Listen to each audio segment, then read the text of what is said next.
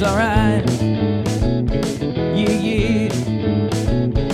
Cause Michael Anthony, well, he's right here. Hot dog got his 4 touchdowns. Who's left? Lock your door. Absolutely. Barrel. Listen to the MF Friday Four. Listen to the MF Friday Four. Listen to the MF Friday Four. 26 and 22. That's what we're at now in the MA Friday 4. Welcome back. Just off the back of a 4-0. People getting on to me, calling me, texting me, emailing, which was mental, saying, are you happy? Congratulations on the 4-0. What are you talking about? What's the big deal? It's as if you're saying this isn't a system. It's as if you're accusing me of not knowing what I'm doing. I told you. Ride out the bad period and you'll reap the rewards. And I'm glad that some of you did, but 4-0, no. Doesn't get me going.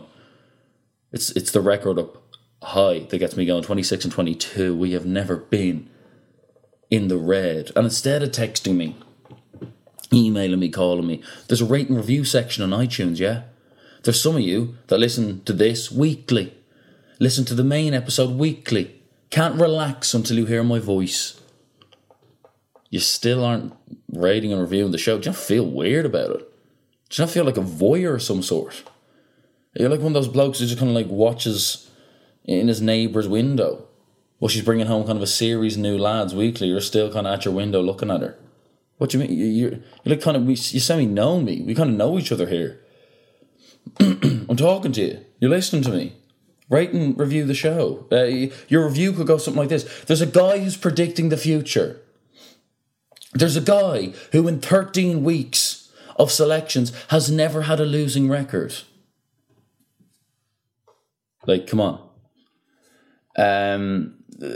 Some delightful other kinds of messages, which were kind of what people were doing with their winnings from last weekend.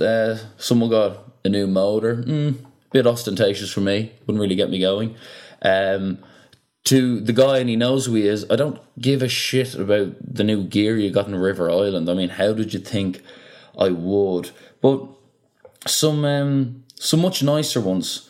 One guy in particular was able to help get a carer in for his Alzheimer's granny, which I thought was beautiful. And it's always good to know that your work is affecting people like that. And another guy who couldn't afford to go to the doctor himself, because we know what GP visits can cost. I think he had a £5 on 3 of the 4 last weekend. So he got the money up and he went. And he eventually could afford to go to the doctor. So I'm delighted for him. He is hooked up to some pretty serious machinery in St. James's Hospital at the minute, and we are hoping for the best. Let's crack into it. Let's just keep our business hats on here. Absolutely loving this weekend's selections. We're going to start off tonight in the RDS at 25-8 when Leinster, who just never let you down, do they? It's just like, ooh, they have to eventually. No, I'm pretty sure that it's not going to let us down ever. Host another South African team, the Cheetahs. Oh, wow. Listen, Leinster minus 25. The reason why I'm not backing their individual over is because Leinster conceded 19 points to the Southern Kings last weekend. And I'm pretty sure their players and shit get hit. If they concede 19 points, I'm pretty sure they're actually punished by the coaching staff. That's how robotic the Leinster system is at the minute. So I'm taking them on the handicap because I just don't think they're going to concede many points at all. Therefore, ensuring that they're going to win by more than 25. McFadden's playing, Ross Burns playing, Gibson Park, Rhys Ruddock is playing. And the Cheetahs are nearly every bit as bad as the Southern Kings. I mean, they concede 35 points per away game if you don't include the Italians and the South African teams. They just conceded 43 at the Scarlets. And earlier on in the season, lost by 38 at Munster, 32 at Ospreys, and by 52 at home to Glasgow. Leinster scored 99 points in their last 2 games. No, that's not Leinster cricket team. That is Leinster rugby team. They scored 99 points in their last two games. Have to lock it in. Leinster minus 25. Let's move on. I'm going to do the other rugby with you. It's on tomorrow, Saturday at 5. And Munster, for some reason, I don't think this is correct. So I hope it still exists by the time you all check your phones and that kind of post-Friday 4 rush. Munster are +1 away at Scarlets.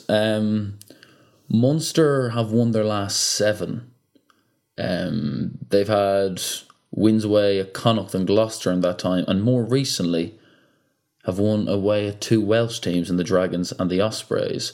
Munster have conceded 27 in their last 4 games. That's what, like, Italy would concede in the Senior Cup. They've conceded 27 points in 4 games. Scarlets, on the other hand, have conceded 46 in their last 2.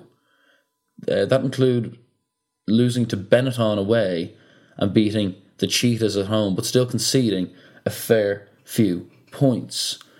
Scarlets aren't really what they're cracked up to be at all, especially without their Six Nations players. I mean, Scarlets have only won 8 of 16 games this season, and half of them came against Italian and South African teams. Some shocking results this season for the Scarlets, including losing by 29 at home to Cardiff.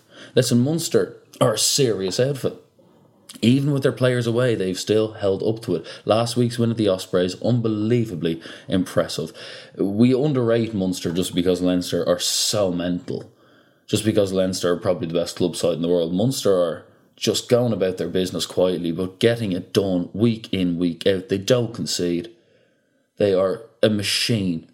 And the fact that they're outsiders at the Scarlets tomorrow. The Scarlets. We could take them flat at evens, but a draw could happen. Rugby draws do exist, and just kind of one overdue in a game that has any sort of importance. So Munster +1. Premier League football, as always. This is hilarious. This is brilliant. And they've made a classic mistake. They've made a classic mistake of completely overvaluing Brighton at home to Huddersfield just because they haven't been in great form recently. I mean, Brighton only have 1 point in 6 games. But to get them at nearly evens at home to debatably the worst Premier League side ever is just humorous. Again, Huddersfield are being overvalued whilst Brighton are being undervalued because Huddersfield just beat Wolves. Before that, Huddersfield had 1 point in 14 games. 1 point in 14 games. That was a draw against Cardiff. Listen, Huddersfield have won 3 of 28 Premier League games this season. It's absolutely revolting. They have 6 points away from home. They've scored 8, conceded 28 away from home. It's more or less guaranteed that they cannot get a result away from home. More or less guaranteed. Brighton, again, have been in bad form, but they're in trouble now.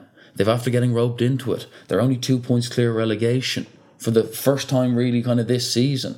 And that's because their form has been so poor recently, but this means a lot.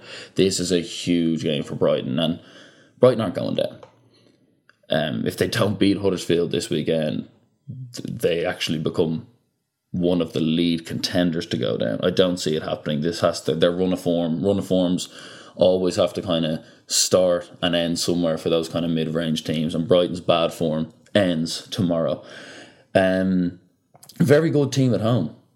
12th on the home table. Have a positive goal difference. They've won 5 of 13 at home. If you don't think they're beating Huddersfield, you're absolutely insane. Selection 4. Some of you might not love this. I don't really care. 1 and 2 in NBA. I know we lost the first 2-1, so it looked a bit dodgy. Both very close. Both extremely close. But this is one I really, really like. So it's at 1 a.m.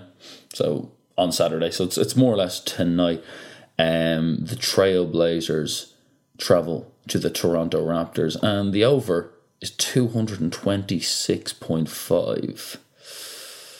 Again, the odds are only such because last night the Trailblazers played the Celtics and the score was 97-92. But before that, they'd scored 123, 130, 113, 129. Three of them were away games. The home one was against Golden State. Damian Lillard, by the way, the most dangerous player for the Trailblazers, just started heating up last night with 33. Haven't been quiet for a few games. When these basketball players, especially ones of his ilk, get hot, it's very hard to put that fire out, so to speak. They're on a 5-game winning streak, which means they're going to be very, very confident, the Trailblazers, but they cannot win at the 26-6 Toronto Raptors.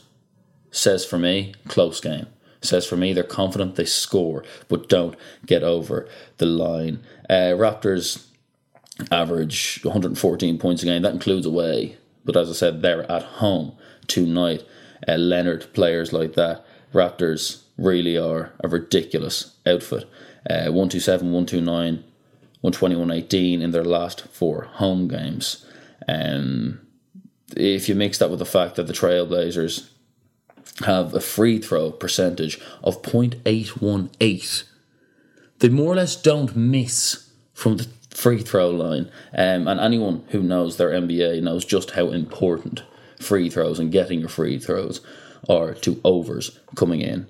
If you mix that with the CJ McCollum aspect as well, I mean, what a player he is for the Trailblazers. It just smells of points. It's going to be a game of pinball. There's going to be guys throwing in threes from the stand. It's going to be silly, and 226.5 is too low. Let's wrap this up and go through them all again. Leinster minus 25 at home to the Toyota Cheetahs. They're literally so skagged that they have to put their sponsor into their name. 2 Munster plus 1 at the Scarlets. Brighton to beat Huddersfield at home, hilarious that one. And Trailblazers v Raptors over 226.5. We have a big week coming up on the Michael Anthony show, which I'm sure the loyal and interesting fan base is going to appreciate. Have a good weekend. I'm out.